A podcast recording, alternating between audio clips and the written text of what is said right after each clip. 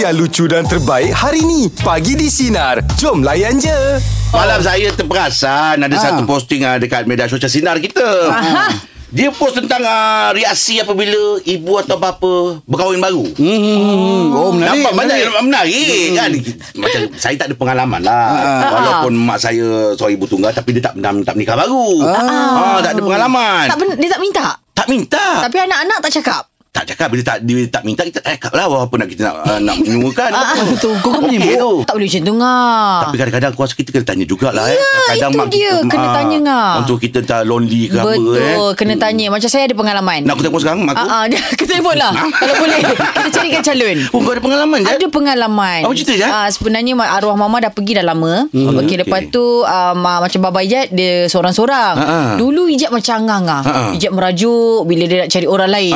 Sebab kita close dengan arwah Yelah. my mom kan. Ha. Lepas tu kita tak bagi. Tapi bila ah, itu cakap bila kita dah meningkat umur, dah makin dewasa, kita dah makin tenang, kita dah boleh berfikir. Yeah. Kita tengok dia seorang-seorang nak Ha, pergi surau seorang-seorang, tak ada Betul. kawan. Sebenarnya dia nak berteman je ngah. Betul betul. Dia nak berteman Dia nak berborak-borak Jadi Ha-ha. masa tu Masa merajuk tu Terfikir Eh kenapa eh Buat bapak kita macam ni semua kan Tapi lepas kita macam dah izinkan Untuk dia Ha-ha. Tiba-tiba rezeki saya Yang macam lancar sangat Tapi Betul, itulah betul. dia Bapak kita memilih pula Nak yang muda sangat best. Ah, Dia nak yang muda pula Iyalah. Lawan Iyalah kita. Risaulah kita Kenalah. Kenapa Nak buat kerja rumah lagi Betul. Apa lagi lah yang kan, Tak Perjanjian dia Ah. Kata nak berteman Dia tak boleh Oh. lagi muda daripada kita Takkan umur 20 lebih Terus kita lupa nak bagi Kau pun tak payahlah Jebo yang nak nentukan dia Aduh. Okey, okey. Itu yang ah, Dia nak bawa kulu kilir Tahulah dia Yelah. macam mana ah. Aku Eh, macam mak aku. Ha. Mak aku kahwin.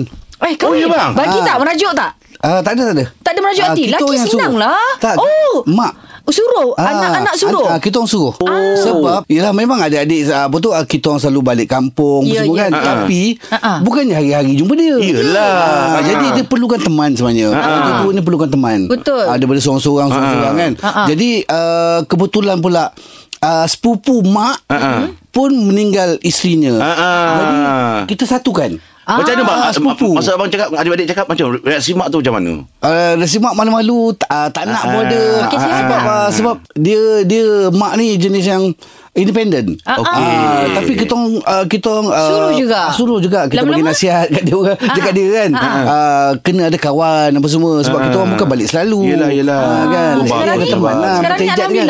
Alhamdulillah. Alhamdulillah. Alhamdulillah. Saya pegang pada satu kata tau Angah. Hmm. Saya Ha. selalu fikir sebenarnya macam abang dah push-push uh, bagi mak berkawan tu kan. Betul. Selain daripada macam kita anak-anak balik yang sebenarnya pasangan ni dia kena ada ubat yang paling terbaik dalam uh, pasangan adalah pelukan dan juga kasih sayang. Betul lah Jan Ah, jadi tak sama. Ah, tak sama anak-anak peluk dengan pasangan peluk. Betul. Ah, Ha. jadi kalau boleh suami saya jangan kahwin lain lah. Tak ada kena mengena eh. Apa benda? Saya orang perempuan dah fikir lain. Jangan overthinking je. Ah, ah, jangan, I, I, jangan. I selalu cakap dengan my wife. You don't overthinking. Ah, Ah, tak nak kahwin dulu ni apa semua. Ah. Ini pasal jodoh. Ya. Kita tak tahu. Kalau ada rezeki kah? Eh, untuk uh, Ijat nak promo nanti Untuk ayah Ijat Sekejap lagi ya Kita sambung eh Ya, ya, ya. Okey Senarin Cik Den Selamat pagi Cik Den Okey, uh, pengalaman saya lah. Ha. Lebih kurang dalam 15 ke 17 tahun lepas tu lah mak kata nak kahwin. Itu pun dia bagi tahu daripada kakak sulung lah. Hmm. Uh, kami okey je kata mak kan. Apa nak masalah sebab mak pun seorang-seorang kan. Dia dah ada pilihan lah maknanya. Ada ada pilihan, ada orang kenal lah. Hmm. Ha ah. Reaction awak tak terkejut? Tak ada kami okey je. Hmm. Ah, selalu anak-anak lelaki ni biasa. Orang perempuan daripada perempuan. Dia macam mana cakap kan sebab Ah. Yalah sebab kita bila kita dah kahwin Kita pun faham benda tu kan Hmm, Ya, betul. betul. Ah, macam cakap tadi kalau duduk seorang-seorang eh sunyi duduk seorang Hmm, kesian dia. kan kita tengok kita faham mak kita kan Hmm, hmm, hmm. dan nak jadi cerita pula yang selepas mak saya kahwin satu lagi tu Hmm. 2010 meninggal pula yang yang yang ayah tiri tu Ah. Innalillahi wa inna ilaihi. 2015 ke 2014 Ha. mak ada orang nak juga mak Oh, Saya- Alhamdulillah. masalah. senang. Maksudnya mak saya ni uh, sekarang sampai uh, termasuk arwah ayah saya tu yang betul tu Ah, dah jadi ada tiga suami lah. Ah.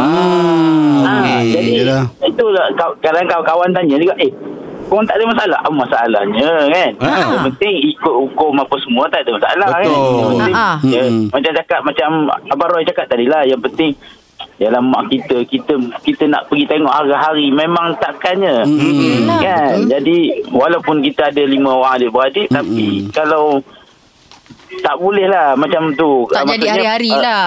Ya. Cik Din, Cik betul. Din rapat tak? Cik Din rapat tak dengan yang bapak tiri sekarang ni? Adik-beradik semua rapat tak? Eh rapat okey. Memang Oh, rapat. senang lah Ah, boleh kami masuk panggil se- pun panggil kami panggil pun abah kan. Tak ada panggil pakcik apa tak. Oh. Hmm. Okey lah Memang Alhamdulillah lah Family kami Adik-adik kami Okey Dari Itu tak ada masalah Yang penting Mak kita bahagia Itu, Itu dia. Oh, Ah, hebat lah Cik dia Din. bahagia. Hebat sangat ni. Allah Ha. Akbar. Ah. Dia tak ada rasa apa-apa ke tak ada cemburu masalah semua tak ada masalah, tak ada. seronok. Itu Syukur. itu sebenarnya kadang-kadang kita macam Izzat kata uh, dia punya pengalaman tu kan. Ah. Pada saya memang betul lah kadang-kadang emosi je sebenarnya sebab kita tak faham. Bila Ya, kita dah betul. faham perasaan mak atau ayah kita insya-Allah kita kita mesti ber, berfikiran terbuka insya-Allah. Dan InsyaAllah, kita sendiri kasih, pun Cik Din. ha, Kita Ah. sendiri pun Mesti happy Sebab kita tengok mak bapak kita happy Betul? Yelah, kita nak seorang-seorang. Ha, sebab, sebab kita pun tak tahu kita akan datang macam mana kan. Betul Cik Din. Ah. Oh, terasa pula Betul. saya. Hmm. Sabar Ijat ni emosi lebih ni Manalah tahu pasangan kita pergi dulu kan. Yelah, Kita Ah, rasa ah. sunyi Bukan kata kita tak sayang Arwah pasangan kita tu. Tapi kita perlukan seseorang Ya. Meneruskan kehidupan ni kan? Betul. Macam tu lah Oh, jadi buat saya risau ada Allah Akbar. Okey jadi. risau lah, tak payah. Ya betul betul. Kita berserahlah pada Allah ya. InsyaAllah InsyaAllah Ah, ah. Right. Allah pemudahkan. Terima kasih Cik Din. Thank you Cik Din Terima Telefon kasih. Orang lelaki ni senang kot ngah. Ha. Dia dia tak ada rasa sangat kot. Orang perempuan biasalah kita Tapi rapat tak- dengan tapi- mak kadang-kadang dengan, dengan parent. Mak masuk ijab macam mana? Ah, orang lelaki ni dia macam okey je. Kalau mak, mak, mak, mak nak menikah tu Ah, saya okey. Dia ah. kena kena tanya anak perempuan kadang-kadang dia ada emosi macam abang Roy cakap. Ah, kita ada emosi. Kita ni kan ter, uh, terlebih sikit. Ha, kita tengok pembanggil kedua ni ada ada perempuan ke? Yang tadi apa panggil kita Cik Din. Ah, Cik Din. Yang ni Abang Din. Oh Tak dia panggil Abang Din. Ya, okey. Uh, masa tu sekitar tahun 98 tau. Lepas tu makcik tu, makcik nama dia makcik Leha lah, saya ingat lagi lah. Mm-hmm. Dia, dia cakap kat saya tau. Dia kata, untunglah bapak kamu muka masuk paper. Ha, sudah saya Apa hal pula? Ah. ah, lepas tu saya pergi jumpa kawan saya yang berdekatan. Saya, dia kata, paper tak tarikh bila tu dia bagi sekian-sekian tarikh tu. Ha. Saya pergi cari kat uh, rumah member saya. Betul muka bapak saya terpampang dekat paper. Ah, kenapa, kenapa, Dia kenapa? tajuk dia bertemu jodoh di corong radio. Kalau Wah! ingat lagi Masa tu bapak saya ni Dia rajin call radio. Saya lupa lah radio apa. Aha. Dia tentang soal jawab agama tau. Okey. Penyampai radio tu kata Boleh tak tak uh, Kau tak keberatan nak tinggalkan nombor telefon ke apa ke? Bapak saya tinggalkan nombor telefon tu. Ah, Okey. Ada pula pihak yang ambil nombor telefon tu. Ah. Itulah mak, mak kira makcik saya lah Mak tiri saya lah. Ah. Jadi uh, Din kat sini rasa macam nak tengok nombor telefon ke apa? Eh janganlah Saya masa tu form 3 tau Ah, ah. Ah, jadi kita tak tahulah planning orang-orang tua ni macam mana. Yelah. Penerimaan Ah, awak ah, saya okey je tak ada masalah pun. Ada berapa adik-beradik? Ah, lima. Ada tak dia membangkang ke apa ke? Ah, nak tahu membantah ke? ada tak yang bantah? Ah, ada lah juga. Ah, tak dengar. Hmm, cerita Ah, sikit lah yang bantah tu kita- Cerita sikit yang bantah tu Ah, yelah kita nak bantah lebih-lebih pun ayah. Betul. Betul? Ah, jadi kita marah-marah macam tu dan kita tenang sendiri je lah. Lepas tu itu dah throwback lah. Hmm. Ah, ni nak bagi tahu 2016 makcik saya tu meninggal. Ah, ah. Innalillahi wa inna ilaihi raji'un Ah, 2019 ayah saya pula meninggal. Innalillahi Ah, Pergi. Yatim piatu ah, awak, eh, ah. sekarang, Din. Sempatlah happy lah. dia. Ah, mak, mak kandung saya je lah itu je lah. Ah, okey. Ah, lagi. Okey. Alright, alright. Alright, terima kasih banyak Abang Din atas Din. kita ni. Baik. Betul berbahagia. Amin. Okey, baik. Amin. Terima kasih. Terima kasih Amin. banyak. Ijat, Ijat saya tanya Ijat uh, membangkang, membantah ni macam mana asal Ijat ada ni membantah ke? Atau macam mana? memang ada sikit Ya. perasaan ke atau macam mana ke? Daripada tadi tu Dia Ah. asyik Asyik Tak, nak mungkin- cak ke arah tu je Mungkin kalau ada benda tu InsyaAllah saya boleh bagi kata-kata yang boleh buat Ah itulah dia. Angah yang sebenarnya ialah Ah. biasalah anak perempuan. Ah. Dia rapat, saya rapat Hidung dengan bapa saya. kembang. Hidung jangan kembang. Saya rapat dengan arwah mama saya. Okey. Jadi bila ada orang baru masuk dalam keluarga, Ya. saya rasa dia bukan rasa apa, kita rasa macam alamak dia nak replace arwah mama kita Yes, lah. yes. Perempuan ada rasa macam tu. Betul. Jadi saya macam fikir kenapa semua orang macam boleh terima 100%. Macam saya bukan saya buat-buat. Ah, ah, ah. Tapi saya rasa macam alamak dia, dia nak buat dia nak kena ganti buat kerja arwah mak saya ke? Masakan, cara gurauan dia orang. Tapi bila saya dah berumur macam meningkat macam ni, baru saya rasa macam fikir Yeah. kesian bapak saya seorang-seorang. Hmm. Baguslah Ijat Tapi Ijat dah terlambat Pasal uh, Makwa Ayah Ah. Ijat tu dah, dah kahwin lain dah Ah, dah ada kahwin lain. Ah. Ijat terlambat Dia dah kahwin lain dah. Sial tak apalah kita buka lah peluang untuk bapak Ijat sekali ya. Apa nama? Ijat belum jual detail Ijat lagi lagi, sekejap lagi. Ah, kejap Eh, lagi, eh. Selamat pagi Ina. Uh, saya ni pengalaman saya bukanlah pengalaman sekarang tapi ni pengalaman masa saya kecil lah. Hmm. Uh, arwah ayah saya dia bernikah uh, isteri muda. Hmm, hmm, hmm. Masa tu awak kecil lagi eh? Uh, Ah, masa saya kecil Hmm. Kita nak kata marah Kita pun tak faham Yelah, masa kecil tu, lagi kan. Cuma perasaan mak masa tu Kita faham lah Isteri, isteri tua Mm-mm. Marah ada Cemburu ada Sebab ada masa arwah ayah memang lebih kepada isteri muda lah Hmm. Ah. Ah, lepas tu uh, lama-lama ibu saya macam dah reda, dia terima je lah. Tapi taklah terlalu berbaik sangat lah dengan Okey, Maju. faham. Hmm. Just, uh, just baik-baik macam tu je lah. Tapi uh, kebaikan dia nak, uh, Mm-mm. semua, uh, selepas uh, arwah ayah meninggal, uh, kami saling berhubung sambil saling uh, ambil tahu hal masing-masing. Ah. Uh, ambil berat. Dan kami pun dengan adik-beradik pun selalu macam uh, geda-geda lah. Uh, berkumpul. Ada daripada tiri eh? Berlapan, lap, berlapan dada. Ada, ada. Ah. Saya ada dua orang adik tiri. Bagus. Oh. Ah, ah. Mak, mak tiri pun uh, kenal dengan family, family belah mak saya. Hmm. So, cik kali ada event ke, memang kita jemput sekali. Dah macam-macam saudara juga dah. Dah ketentuan Allah, mak saya reda. Sebab mak saya kata, uh, no point nak bergaduh ke, nak apa ke kan. Dan Oh, Alhamdulillah, mak tiri saya pun bukan jenis yang matu yang nak menyerang-nyerang ke, tak ada. Alhamdulillah lah. Syukur kan? Syukur Ada sangat. kadang-kadang ke, ada kebaikan ni juga lah bermadu ni sebenarnya. Hmm. Kena kena kena repeat lagi sekali kak. Jangan, jangan sebut. Yang itu jangan sebut. Abang orang tak tahu lah saya kan. Okeylah kak, terima kasih atas perkongsian pagi ni semoga Ah, terus berbahagia kak okey. ya. Ah. Oh ini lain pula. Iya. Ini penerimaan uh, uh, mandu kepada apa isteri yang pertama isteri yang pertama ah. terima madunya. Ah, ah. Jadi Berpuas Rahim tu dia terus uh, apa erat eh. ah lagi erat. Maknanya kena redha. Aku ada Ah, kawan tau. Pangkatnya redha. Ah, kalau cakap pasal madu ni. Ah, ah. Bukan eh, ada. Ada. Ah, announcer Kawan. kita yang pagi Artis tu. juga. Ah, ah, tahu. Dia usung tiga sekali. Ma- maksudnya macam Maksudnya dia rapat. Oh, saya ingatkan Abang Rahim kita baru dua. Ah, ah. Dia Ah, tak dia, Jumpa dia kat tak Syabak berani. Ah, Dia penakut nampak dia macam tu. Oh, ya. Ah, tiga. Bagus bang eh. Mana Mula rapat lah, rapat lah semua. Rapat. Dan dorang pun jalan berpimpin tangan. Oh ya. Ya. Eh bagusnya. Tiga-tiga ni eh. Tiga-tiga. Ah, ah, ah. Oh, okey hebat hebat sangat Ah, eh. Ingat kan ada yang adik ke apa kan Ah, Tak ah. Ah, Roy ni si aku Ah, Yang pertama lah Dia tunjuk lah yang hujung Ah, Okey ah, Ini pun sama Ah. Oh nombor dua ah, ah, Ni nombor tiga Eh, Eh Selama dia je Dia bagi rapat lah kawan. Oh, susah tu. Dah rasanya topik ni dah cukup dah. Dah, dah. Ah, Ini Saya tak semua orang suka ni kan. Ah, betul, betul, betul, Pasal betul. kau kan orang benci aku ni Betul kan. betul betul betul. Ah, ah, Betul betul Tapi ni apa semua kita serah pada Allah lah ya. Ya, apa pun setuju. apa pun kita doakan yang terbaik lah ya. Ya, betul, insyaAllah. ya. Berlapang dada lah senang Ya, cerita ah, dengar Kita eh. redha ya. Redha. Good morning everybody. Good morning. Assalamualaikum. Selamat pagi. Salam Okey nak, nak beritahu dengan abang ya bang. Kita uh, pagi di sinar bang. Ah, ah. Setiap hari Jumaat kita ada satu segmen himbau nasihat. Oh, Ah, ini berkenaan dengan perundangan abang. Oh, bagus Jadi lah, kita lagi borak jalapan ah, kita uh, himbau nasihat ni kita akan bersama dengan pakar perundangan. Uh, so kita bertanya tentang tentang uh, ni tentang apa?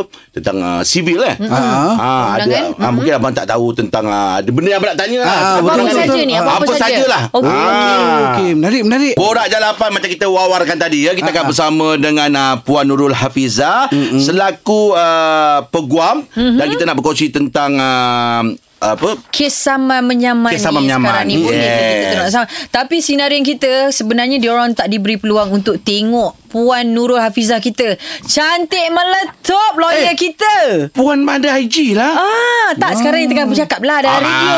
Boleh lah sikit-sikit tengok IG dia. Assalamualaikum Puan Selamat pagi Puan Assalamualaikum. Okey puan Cantik lah lepas letak bedak sekilo. ah. Aduh, cantik betul Puan Nurul kita. Okey Puan Nurul, hari ni kita sebenarnya nak membincangkan pasal kes sama menyaman. Sebabnya, yelah tahulah sekarang ni kan zaman media sosial kita. Macam-macam kecaman, macam-macam ugutan, macam-macam benda. Termasuklah baru-baru ni saya pernah juga mengalami masalah-masalah macam ni. Hmm. Jadi kita sebenarnya nak tahu, uh, sebelum kita berhubung dengan uh, uh, lawyer di luar sana ataupun Puan Nurul sendiri, adakah kita ni boleh ke sesuka hati nak saman menyaman orang dekat luar sana? Okey, uh, saman nyaman ni memang semua orang suka dengar lah. Talk to my lawyer lah. Hmm, Sebenarnya saman ni uh, banyak kali jugalah kita share uh, dia kena penuhi semua elemen apa yang kita nak saman. Mm-hmm. Kalau kita cakap pasal cyberbully, kita kena pastikan ada elemen-elemen mahkamah tu dipenuhi. Uh, sebagai contoh katakan orang uh, bully Elizad kan mm-hmm. so you kata oh ada orang bully I lah ha, lepas tu pergi saman saman saman tapi bila kita baca oh uh, dia tengah cakap pasal uh, mungkin katalah Elizad ada restoran makanan tu kurang sedap katakan. Mm-hmm. tapi bila ada 20 ribu orang cakap benda yang sama dan memang mereka pernah pergi. Mm-hmm. jadi kita akan cakap okey bab ini bab ini dia adalah fak- fakta dia benar walaupun dia memalukan. Jadi tak boleh. Ha, contoh. Ah, okey. Uh, kita akan ber, ber, memberitahu kepada anak guam kalau nak saman ni kita akan check lah dokumen dia semua okey posting tu masih ada ada link-link yang kita boleh cari. Uh, dan uh, kita memang pasti yang akaun ni dia punya dan sebagainya barulah kita akan mulakan. Dia tak boleh uh, asalkan geram nak saman uh, tak boleh lah Ha, ha.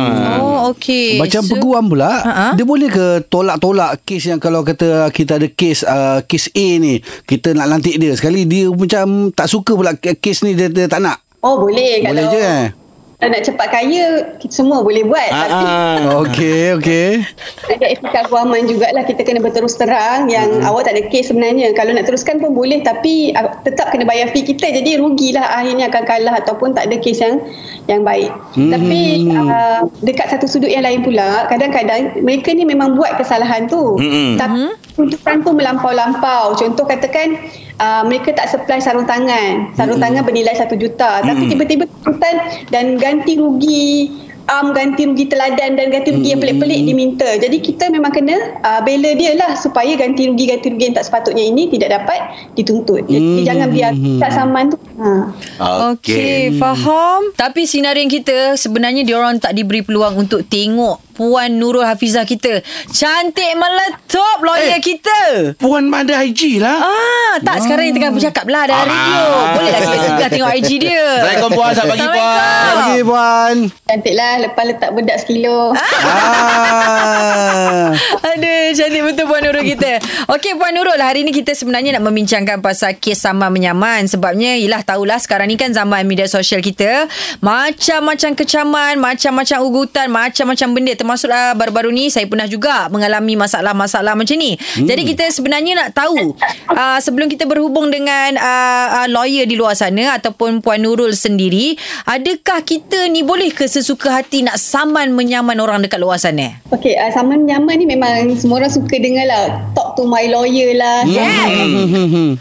Sebenarnya saman ni uh, banyak kali jugalah kita share uh, dia kena penuhi semua elemen apa yang kita nak saman. Mm-hmm. Kalau kita cakap pasal cyberbully, kita kena pastikan ada elemen-elemen mahkamah tu dipenuhi.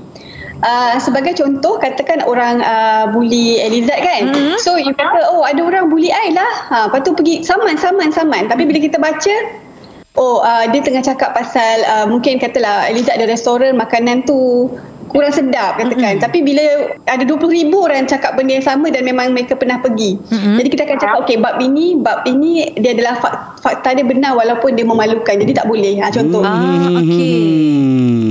Hmm. Akan ber, ber, memberitahu kepada anak guam kalau nak saman ni kita akan check lah dokumen dia semua okey posting tu masih ada ada link-link yang kita boleh cari uh, dan uh, kita memang pasti yang akaun ni dia punya dan sebagainya barulah kita akan mulakan dia tak boleh uh, asalkan geram nak saman uh, tak boleh lah ha.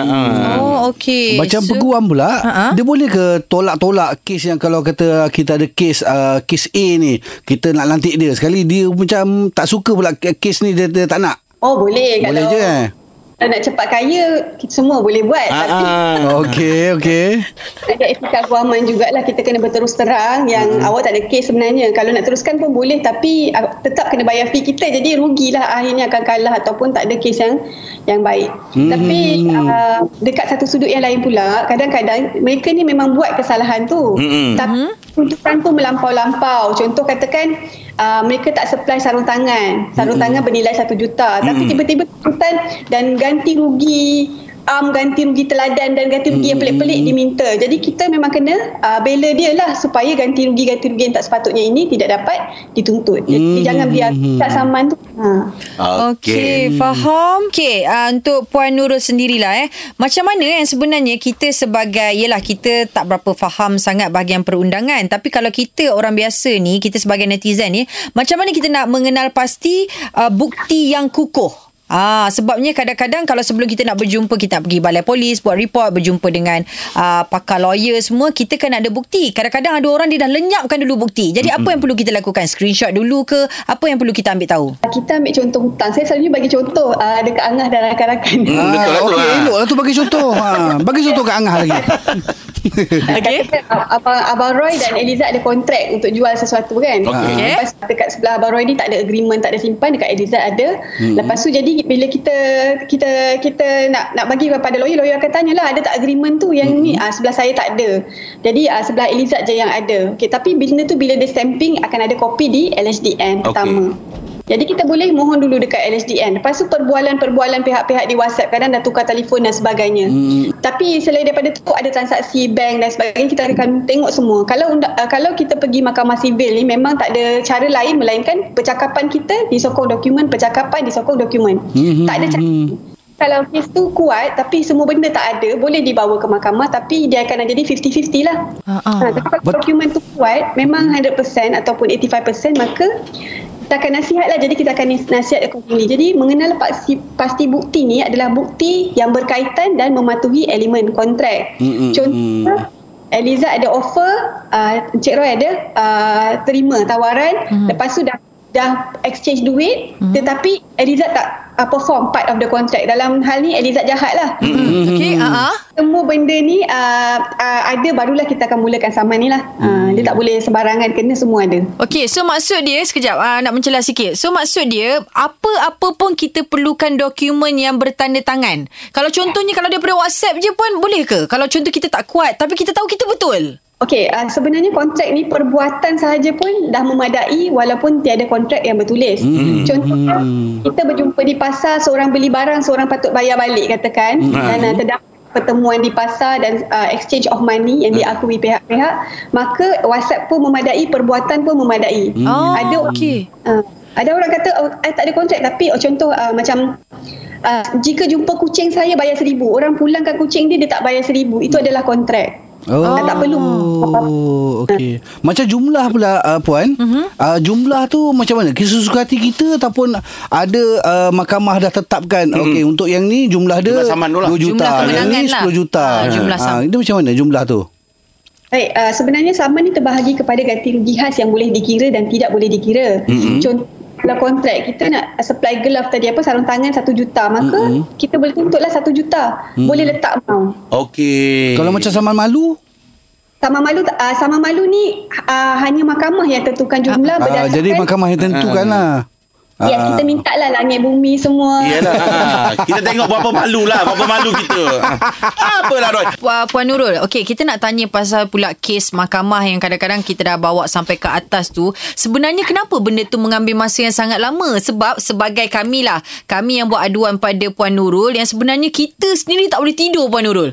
Selagi benda tu tergantung, selagi kita tak, tak dapat jawapan yang penghujungnya, kami sendiri kita tak selesa nak tidur. Kadang-kadang bila dapat daripada lawyer, lawyer dah start call kita balik kan, okey kena buat macam ni. Kita sini dah anxiety menggigil. So, so kita nak tahu kenapa mengambil masa yang sangat lama bila kita nak dapatkan keputusan tu. Mahkamah ni proses dia kita nak, tak boleh nak elak dia di ada macam buku dia lah kod dia macam mana nak jalankan kes. Okey. So pertama sekali uh, kadang-kadang surat tuntutan dihantar dulu supaya mengelakkan pergi mahkamah. Jadi pihak-pihak selesai dulu. Tapi kalau tak selesai kita saman dekat mahkamah. Okay, saman file kena serah dulu. Mm-mm. Kadang-kadang tak jumpa lah apalah kena iklan dan sebagainya.